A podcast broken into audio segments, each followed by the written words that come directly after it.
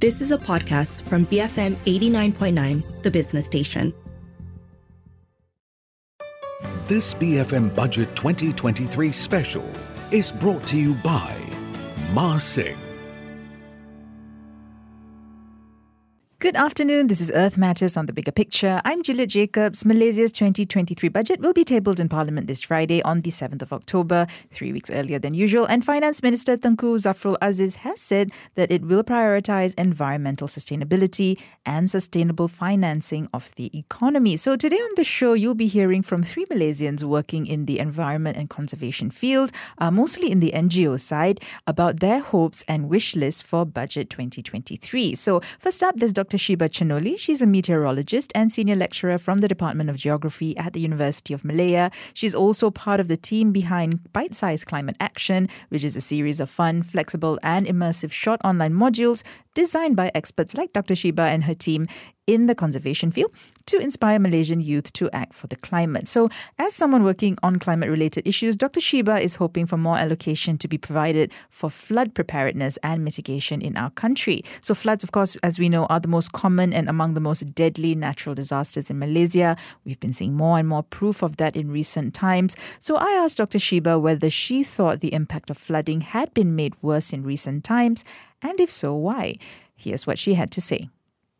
The impact of uh, flooding has been made worse over the last decade, and this can be attributed to many factors like land use change and unsustainable development, especially in the urban areas and near the um, rivers.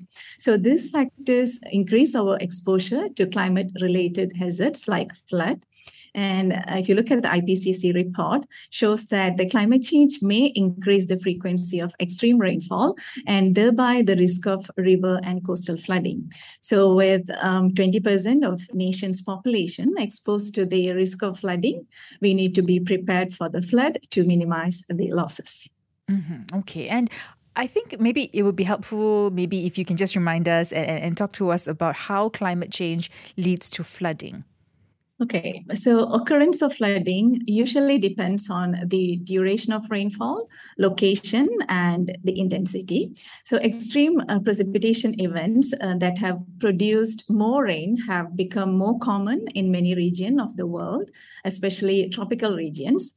So, scientists uh, expect these trends to continue as the planet continues to warm, because in theory, warmer air can hold more water vapor so for each degree of warming, the air's capacity of holding water vapor goes up by about um, 7%, right? Mm-hmm. So, an atmosphere with uh, more moisture can produce more intense precipitation events like this. So, which is exactly what has been observed.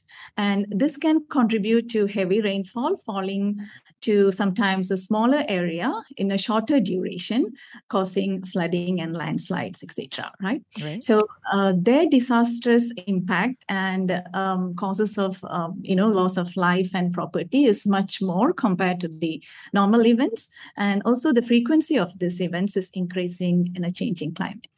Okay, all right. Thank you, thank you for um, you know elaborating on that. And I think all of us can recall, you know, how unprepared uh, us Malaysians were for last December's really devastating floods. Right?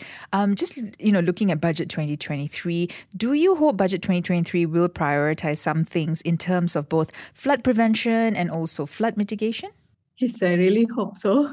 And uh, Though there is a sense of um, preparedness this time, the heavy rainfall and associated flood will continue to be a problem until we take um, sufficient and long term practical measures.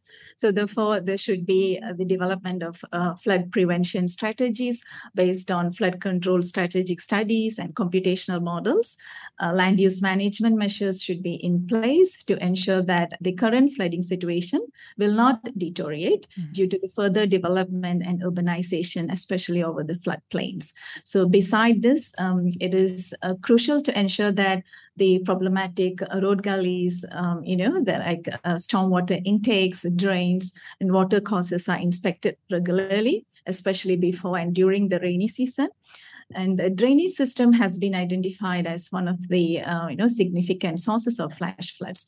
So also we have to monitor landslide prone areas, strengthen the monitor and strengthen and also monitor slopes. Okay, all right. And how about you know if, if floods do happen, and, and they will happen, right? You know, despite our best efforts to pre- uh, to prevent it, what needs to be thought about thought about in terms of response to floods? Yeah, although weather forecast and uh, flood warnings from meteorological department and other related uh, authorities are issued, widespread damage and sometimes even uh, you know loss of lives are still created by weather related hazards. So in this situation, what is um, you know critical to ensure is public awareness about the appropriate response and actions from the various related authorities. Even if the forecast is available, um, we need some kind of simple information translation and also dissemination by all available media to reach the public so as to know what that weather will do to me for his or her immediate response with rescue agencies in case of um, this kind of disaster. Mm-hmm. Okay, so these are some of the things that you hope uh, Budget 2023 will, uh, you know, take into account and prioritize. Yeah. Yes. Okay, excellent. And I guess you know any any final message that you'd like to leave us with, any call to action perhaps that you think is important. Yeah, maybe uh, clear SOPs for floods and uh, flash floods should be established separately for all disaster response agencies to have the guidelines as to coordinate effectively um, so that they can be in action immediately with the you know main aim of either evacuating or rescuing the uh, flood victims within that golden hour. Mm. And an example is that of um, Hong Kong rainstorm warning system. So the rainstorm warning system is a, is designed uh, to alert the public about heavy rain so which likely to bring about uh, some major disruptions or to you know ensure the readiness within the essential service to deal with the emergencies so these warnings are color coded and uh, they have three levels um, such as amber red and black mm. and each warning level is associated with a, uh, a clear action plan for everyone like um, public parents students or you know school authorities sometimes the drivers farmers uh, particularly those um, living in low-lying or flood-frequented areas, and also the employees um, working outside. So, in conclusion, disaster action plan needs to be updated all the time, and each authority, authoritative body's um, terms of reference need to be, you know, detailed to ensure that disaster management runs smoothly. That was Dr. Shiba Chenoli, a meteorologist and senior lecturer from the Department of Geography at the University of Malaya, and she's also part of the team behind Bite Size Climate Action. Now we're going to hear from Andrew Sebastian, the founder and chief executive officer of the Ecotourism and Conservation Society of Malaysia. Andrew is, of course, a naturalist, a long-time conservationist, and I started off by asking him about updates on the plan that was announced last year by the federal government, who agreed to compensate states that maintain their forest reserves as water catchment areas and protect them against illegal logging activities. So, just to remind folks, this was announced by the Prime Minister, Datuk Sri Ismail Sabri Yaakob, back in November 2021. The Prime Minister did say at the time that the formula to determine the quantum for the compensation payment would be studied by the relevant ministry. And so, I was asking Andrew, how far along are we on this plan? You know, are there any updates at all? Uh, here's what Andrew had to say.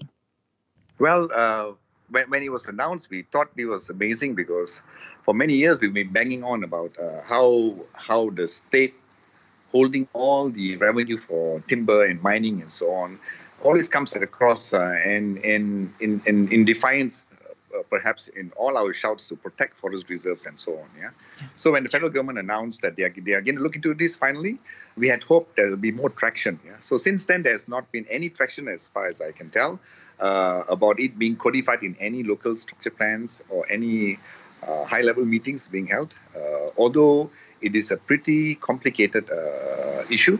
Uh, I know there's a lot of things to be discussed when you talk about compensation.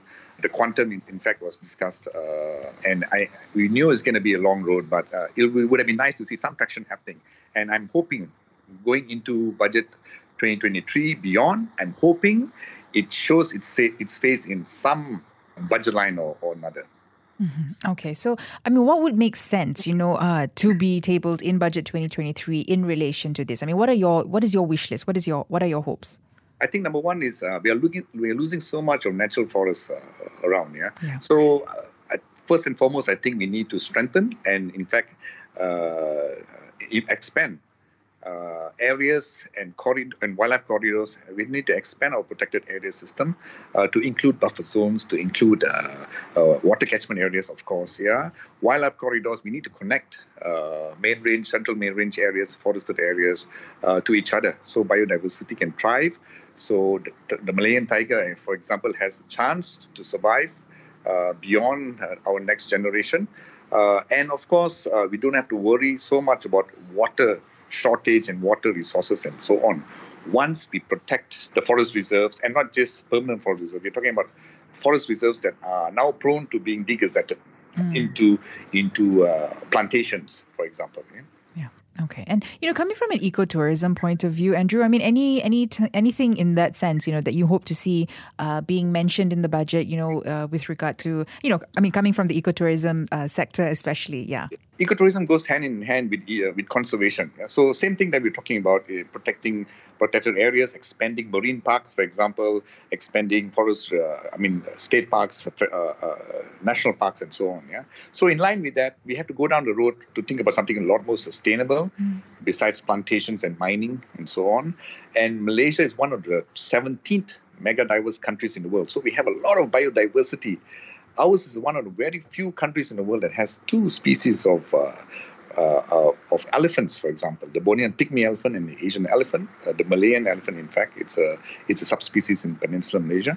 So we have a lot of beautiful things to showcase to the ecotourists or the, the travelers that come from Europe and any other parts of the world. So we should peg ourselves with countries like uh, Costa Rica, like Ecuador, like Africa, yeah, because we have so much in terms uh, of nature to offer uh, travelers that are going to come and have a look.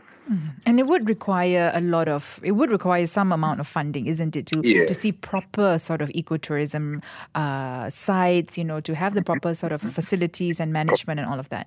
Yes, hardscape aside, I mean, we also need, uh, I mean, apart from a bit of infrastructure, we need a lot of training. We need a lot of uh, people to, uh, places to be ready post COVID. I think a lot of places have shut down. Mm-hmm. We need to revitalize stuff like that. We need to put up uh, proper uh, signages, for example, uh, facilities, as I said. But most importantly, we need to put ourselves back on the world map because in Europe, Booking.com, Agoda, UNWTO uh, points to many surveys that says it, the Europeans that's going to travel now want to only travel to destinations that are sustainable mm. or nature based. Yeah? yeah. So we need to take that into perspective and say, hey, let's open our doors very quickly to travelers from uh, North America, from Europe, and so on, because they'll pay big bucks. Yeah, they'll pay a lot of money to come and see our wonderful wildlife. And when money gets spent in our country, it can be reinvested into building up local communities, the nature guides that are here, the fishing guides that are here, the dive operators. Everybody's going to earn a lot more money. And sustainably, if you can sort of just open a page to say, hey, let's invest. Let's invest in ecotourism because we have all the cool stuff here. Yeah. I think uh, all, all fair and square right now. It's a challenge to put money together. Uh, we've had a meeting with the Ministry of Finance to, to engage and give our thoughts as well uh, last year. Uh, mm. So we are hopeful. We are hopeful every year that that uh, something gets done about uh, putting resources where it's uh, meant to be, especially when it comes to conservation and sustainability. That was Andrew Sebastian, the founder and chief executive officer of the Ecotourism and Conservation Society of Malaysia, with his budget 2023 wish list for the environment. We're going to go for a quick break, but when we come back, let's focus on the marine side of things with Dr. Louisa Ponnampalam. She is the chairperson of the MareCet Research Organization, and we're going to hear her budget 2023 wish list. Keep it right here on Earth Matters on the bigger picture, BFM 89.9. Stay tuned to BFM's Budget 2023 special, brought to you by Marsing. This BFM Budget 2023 special is brought to you by Marsing. Welcome back. This is Earth Matters on the Bigger Picture. I'm Juliet Jacobs. Budget 2023 is set to be tabled this Friday. And today on the show, we're hearing from three individuals working in conservation and also advocacy for the environment. We're getting their wish list for Budget 2023. So earlier before the break, I spoke to Dr. Shiba Chenoli, a meteorologist and senior lecturer from the Department of Geography at the University of Malaya. She is also part of the team behind Bite Size Climate Action. Uh, basically, Dr. Shiba's wish is for more allocation to be budgeted for flood mitigation and adaptation plans here in Malaysia. And then we heard from Andrew Sebastian, the founder and chief executive officer of the Ecotourism and Conservation Society of Malaysia, who, among other things, shared his wish that Budget 2023 will formalize plans and allocate funds for the plan by the federal government to compensate states that maintain their forest reserves as water catchment areas and protect them against illegal logging activities. Just a reminder, that was an announcement made by the Prime Minister in November 2021, and we haven't heard much about that since. But now we're going to hear from Dr. Louisa Ponnampalam. She is the chairperson of the MareCet Research Organisation, which is a non-profit NGO in Malaysia. It's dedicated solely to marine mammal conservation and research in Malaysia. So I started off by asking Louisa if anything inspiring from Budget 2022 had emerged for the environment, especially for the marine side of things. And here's what she had to say. Personally, I did not I mean, I, you know, we've been so busy. I didn't really keep track of budget, um, the budget of last year, but I don't recall seeing anything major or significant happen, at least in the marine conservation sphere locally, um, you know, at like a national level. So I imagine probably nothing too exciting happened on that front. Okay. All right. And I this is something, you know, from one of our previous interviews, Louisa, and bear with me, I'm going to requote you here. Uh, this is something you said in an interview a few years ago. Oh, uh, yeah. you you said our seafood stocks are depleting, water catchment areas are losing out to logging. We've already lost wildlife species. We're on the brink of losing more. There are strange weather anomalies. You know, those are becoming the norm. Natural water sources are drying up, resulting in massive shortages. The impact of pollution are becoming more prominent. Uh, this certainly doesn't sound convincing for a developed nation. That was what you you said back. Uh, it must have been four or 5 mm-hmm. years ago. Um, how do you feel about that that statement? Do you think we've seen any improvement at all? I think that that statement still rings true uh, and still rings loudly, maybe even louder now. I just feel like we've made maybe some small progress on the ground. There are groups, there are certain initiatives, people taking steps to address all these different issues. But I think by and large, as a country, I don't think we've really improved all that much, mm. you know, to the point where we can, you know, pat ourselves on the back. Just talking about plastic pollution or pollution in general, I've been spending quite a lot of time offshore working um, on our research project on whales.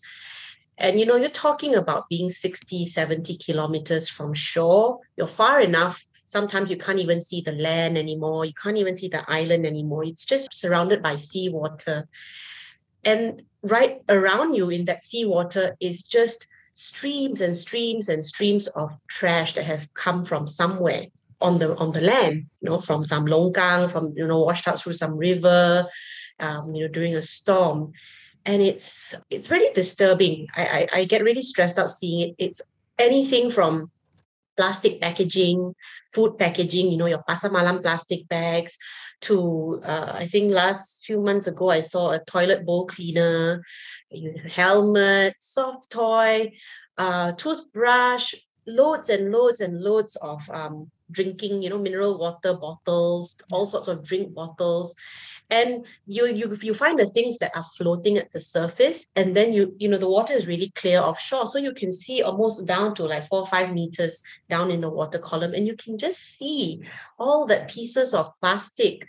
A lot of it is food packaging kind of plastic just floating in the water where they are floating to, I don't know, or where they'll flow back to, probably, you know, back to land. And then, of course, um, September was um, International Coastal Cleanup. So a lot of different groups did cleanups all around the country.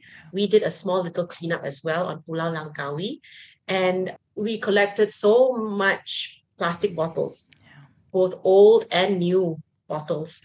Um, so it's just, it's getting quite bad even with the dolphins that we're studying, I'm noticing that it there are a lot more some of the regular dolphins that we we usually sight they're getting you know more scarred up from things that they would have interacted with in the sea either fisheries gear or some kind of discarded marine debris that got snagged onto their body and cut into their body mm-hmm. and hurt them they're really lucky to to have survived and i often wonder how many didn't survive. You know, the ones who survived, we can see them and we can see them bearing the scars of that interaction with that human made item. Mm-hmm. But I do wonder how many did not make it because the cut was too deep. Maybe they died from infection, got left behind, etc. So it's really uh, disturbing to know that every day we are generating more waste and that waste isn't going away, it's going somewhere, and that somewhere is right into the habitat of a lot of marine life. In June, we were doing a whale survey, and these whales were just it, lots of ikan bilis around, okay. and the whales were just feeding in a frenzy with their mouths wide open, gulping huge volumes of water so that the ikan bilis can get into their mouths, and then they squeeze all that water out and they swallow the ikan bilis. But right around them were these these streams, these lanes of plastic debris that was floating around everywhere. And it just made me think how much of that small pieces of plastic, you know, that is almost the size of the ikan bilis that the whales could be ingesting just by virtue of the fact that they are opening their mouths so big and gulping whole volumes of water.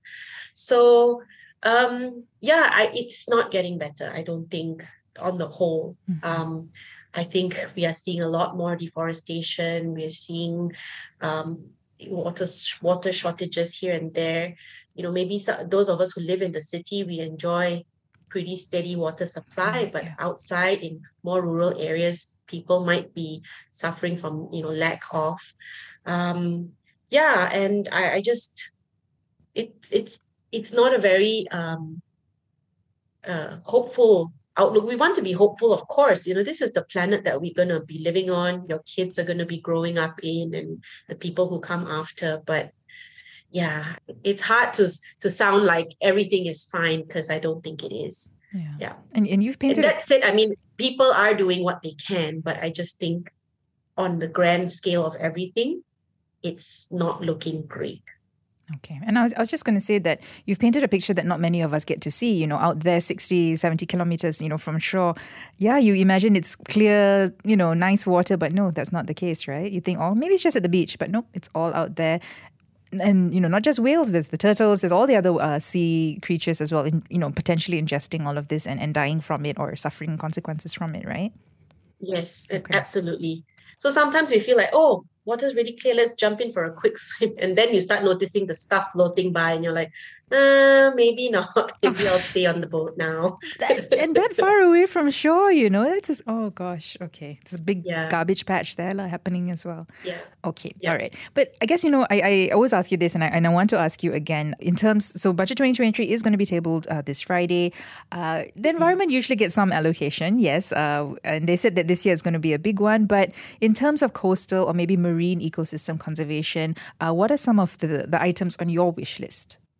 I definitely think that you know I'm coming now from the NGO sector. We do a lot of uh, NGOs in general. We do a lot of on the ground work, finding solutions. You know, applying the science to doing you know to and putting that science to work where you know in terms of making recommendations for solutions for conservation action and things like that and i really do feel like um, there should be more budget allocated to grassroots organizations to um, be able to operationalize uh, or actionize, if that's even a word, um, whatever it is that they need to do, you know, to um, address a conservation problem in the area where they're working, whether it's on species, whether it's on ecosystem, whether it's with local communities, local governance. Um, a lot of us, we rely on private donors, grant money, uh, raising our own funds through you know selling merchandise and things like that um, to be able to do the conservation work that we do. And i think it's high time that um, money is given not just for research um, you know or research and technological kind of research but um, money should be given for research and research that can be applied to finding solutions and, and funding to help us um, achieve those solutions because at the end of the day we're not working for ourselves we're working for a better malaysia and the work that we do does assist with um, you know um, helping the government um, achieve their targets you know we, we are signed on to certain conventions and things like that, and there are targets to be met. So I think that's important to have um, perhaps more budget be given towards um, uh, improving the management of our existing uh, marine parks, perhaps more budget to um, develop and establish more marine parks. And not just marine parks i think you know we need to move towards um, managed areas. So you have a, a, conservation area that is zoned and there are different zones for different things. Um, you know just like how the great barrier reef in australia is it's it's a very big marine park but it's zoned so certain areas you can do certain things certain areas is totally no go i think we we should have more budget allocated towards going in that direction and just making um, our marine park management more efficient um, because there's, there's always room for improvement. You know, we can't say that we're doing the best job now. Um, I think more funding to for patrolling, you know, whether it's um, encroachment of illegal fishing gears, of foreign fishing vessels that are not meant to be there, patrolling just for anything that's happening out there that shouldn't be happening you know that is whether it's impacting our marine life or the ecosystems out there. Um, i really think we need to have more more funding for those. Um, and i think for example i think we need budget to really operationalize our national marine mammal stranding network mm-hmm this has been something that has been stewing and cooking for a long time.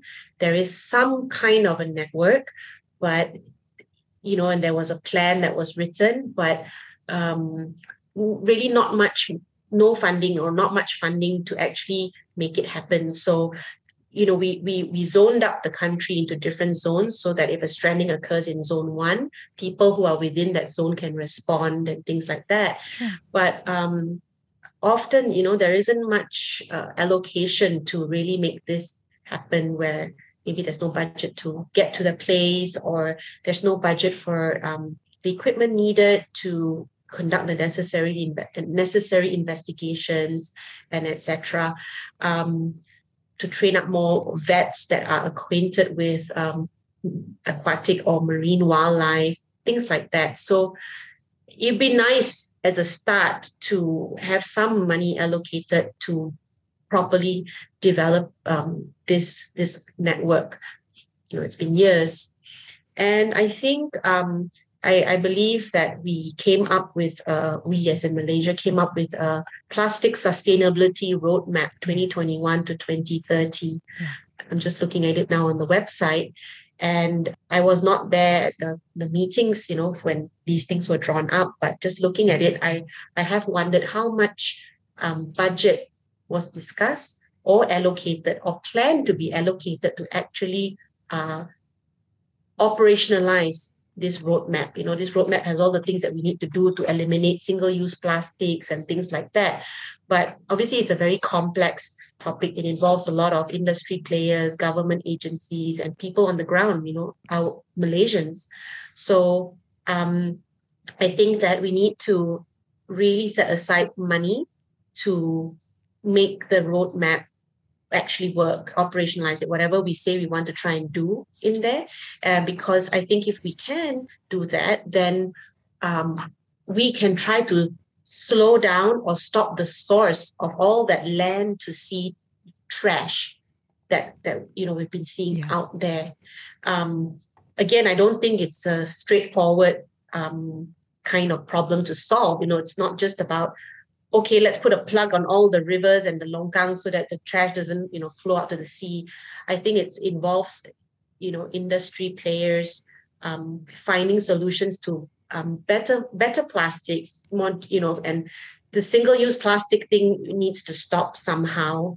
And I'm not an expert on this whole topic, but just I think broadly I'm speaking, we need to find a way to become a country that is less dependent on single use plastics or have a way for people to really dispose of it or to have it just break down and be reused you know return to the system circular economy basically um, without it you know leaking out into the environment because right now what i'm seeing is there's a lot of leakage of all that land-based trash um, coming out into this into the sea. Not to mention that you know we have a lot of marine vessels plying our our territorial waters, yeah. whether it's a small boat, large boat, whatever. And I wouldn't I mean, I imagine not everyone is compliant with, um, you know, how their trash is disposed of uh, or managed at sea. So there's just a lot of trash coming into the marine environment and really impacting um, everything from the smallest organisms to the largest ones. Um, and these animals have no say. You know, we're just dumping stuff into their home.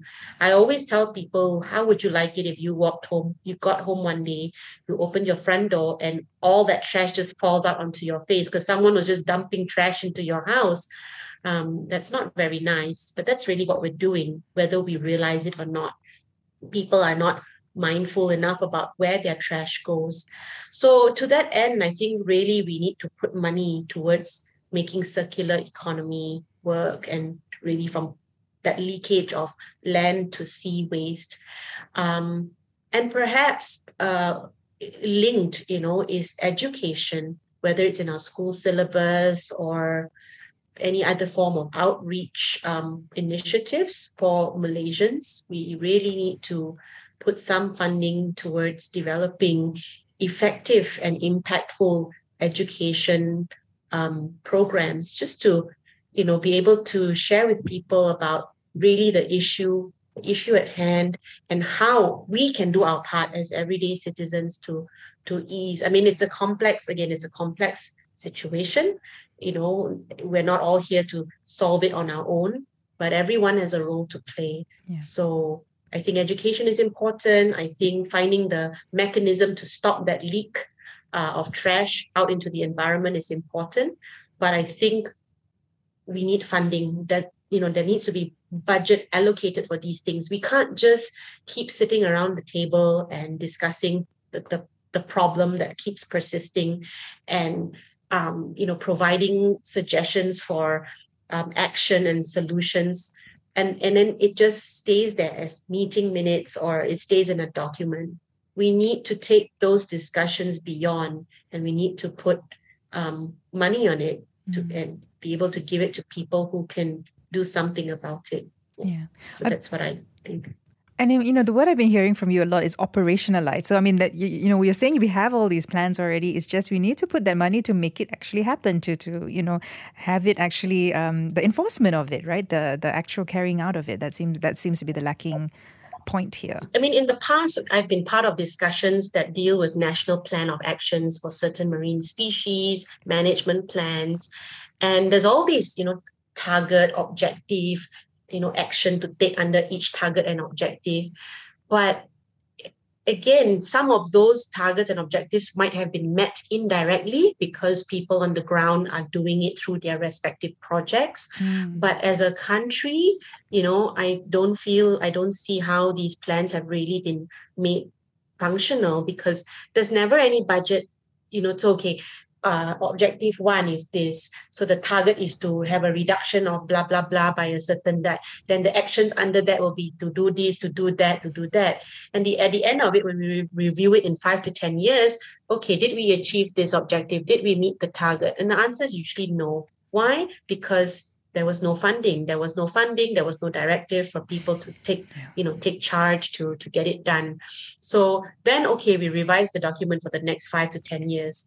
And we go through the same okay is this still relevant? Yes okay this is what not relevant? Okay we remove it from the document.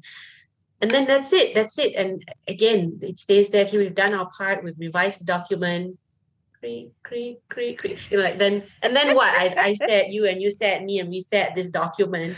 Oh, um, oh and we go off and do our own thing in the small capacity that we have, right? Mm. But if this is going to be a and of course there, there are designated agencies and groups of people under each target or action you know that who who is relevant to it uh, and and who should be doing it that's that's fine we can come together to do it but how do we do it if there's no um, there's no money yeah. to to do it right yeah. so let's stop talking we we have a lot of you know things written down on paper and documents all over the place some are outdated some do need updating but let's go beyond i feel it's really the time to um put put put some budget into making all these things that we have spent hours discussing and debating and revising, putting them into action. And I think with that, we can really start making some tracks as a country, um, you know, towards really achieving all these things that we say we want to do, right? Yeah. I mean, it's not us small NGOs or others groups on the ground that have sort of written up these documents or said, hey, we're going to write this action plan.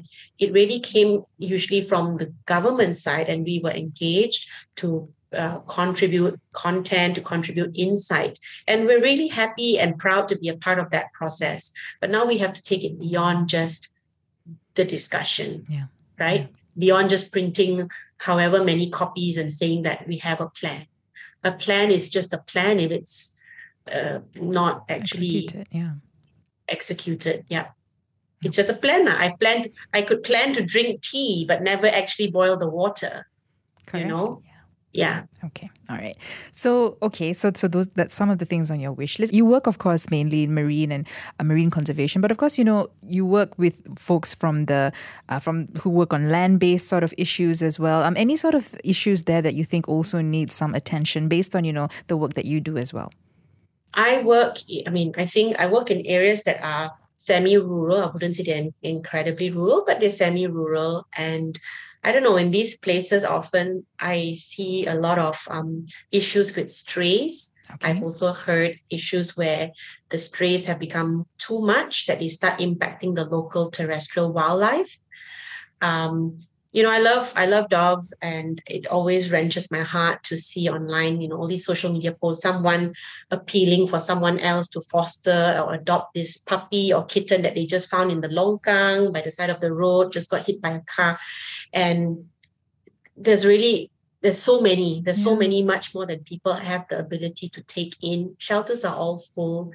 It's it's a really cruel and tough life i think for strays generally in malaysia I think there are a lot more people these days who are doing independent rescues, who are just trying to do their best for the strays. But I think as a country, we need to allocate money for proper government funded neutering programs.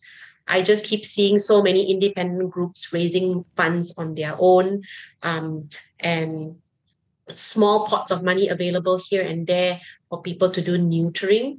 But why you know if we want to you know be a negara maju then i think being kind to animals um, you know to, whether it's domesticated animals or wildlife is is an index measurement of being a negara maju right yeah. um, allowing strays to, to you know kind of multiply and then they they suffer and have a you know of out of how many strays how many actually get adopted and adopted into a good home. So many die from illness get run over stones are thrown at them a lot on the street etc etc and then they cause havoc to um, you know society around them and then wildlife is impacted and people start to blame the strays and it is just this whole like vicious cycle right? Yeah. um, but really they didn't ask to be to be born in first place. And i think we can we can try to manage this situation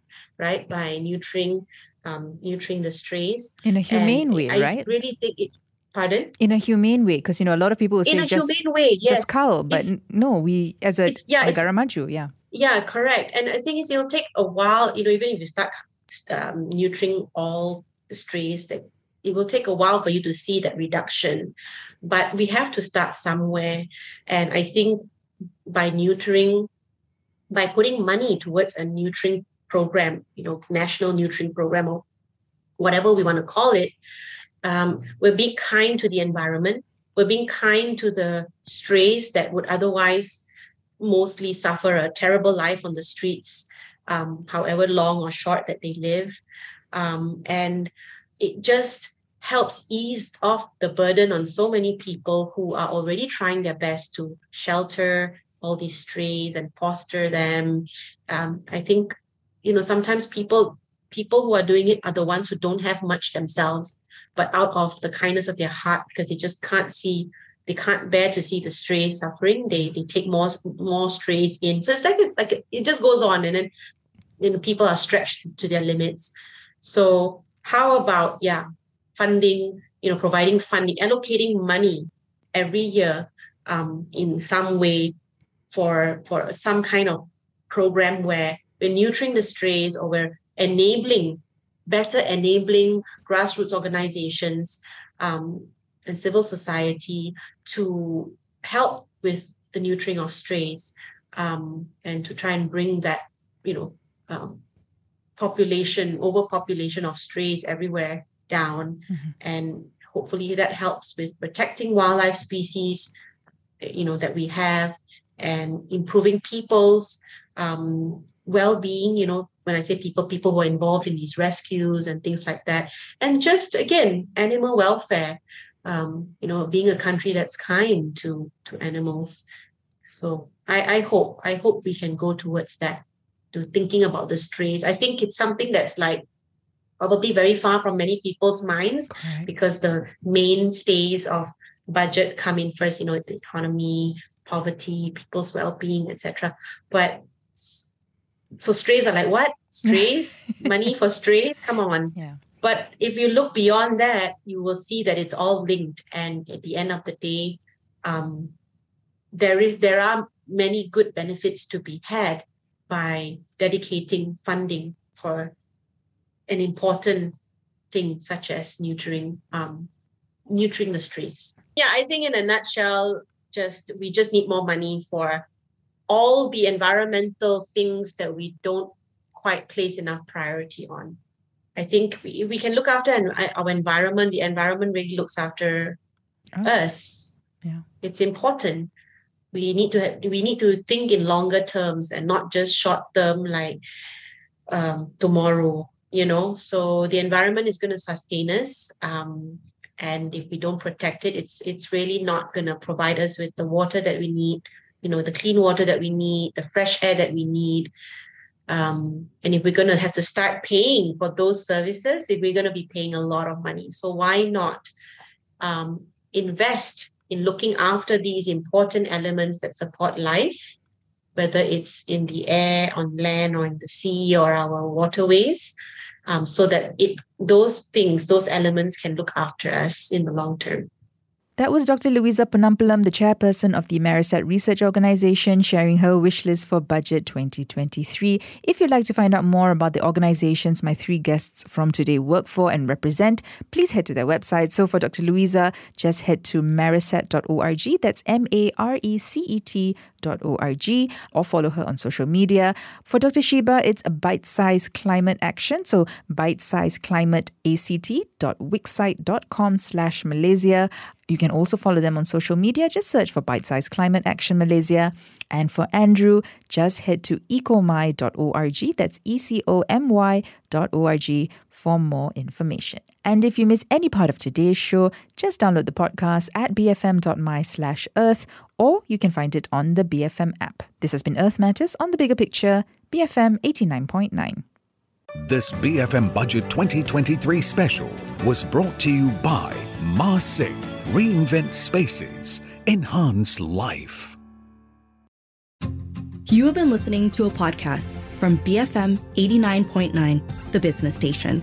For more stories of the same kind, download the BFM app.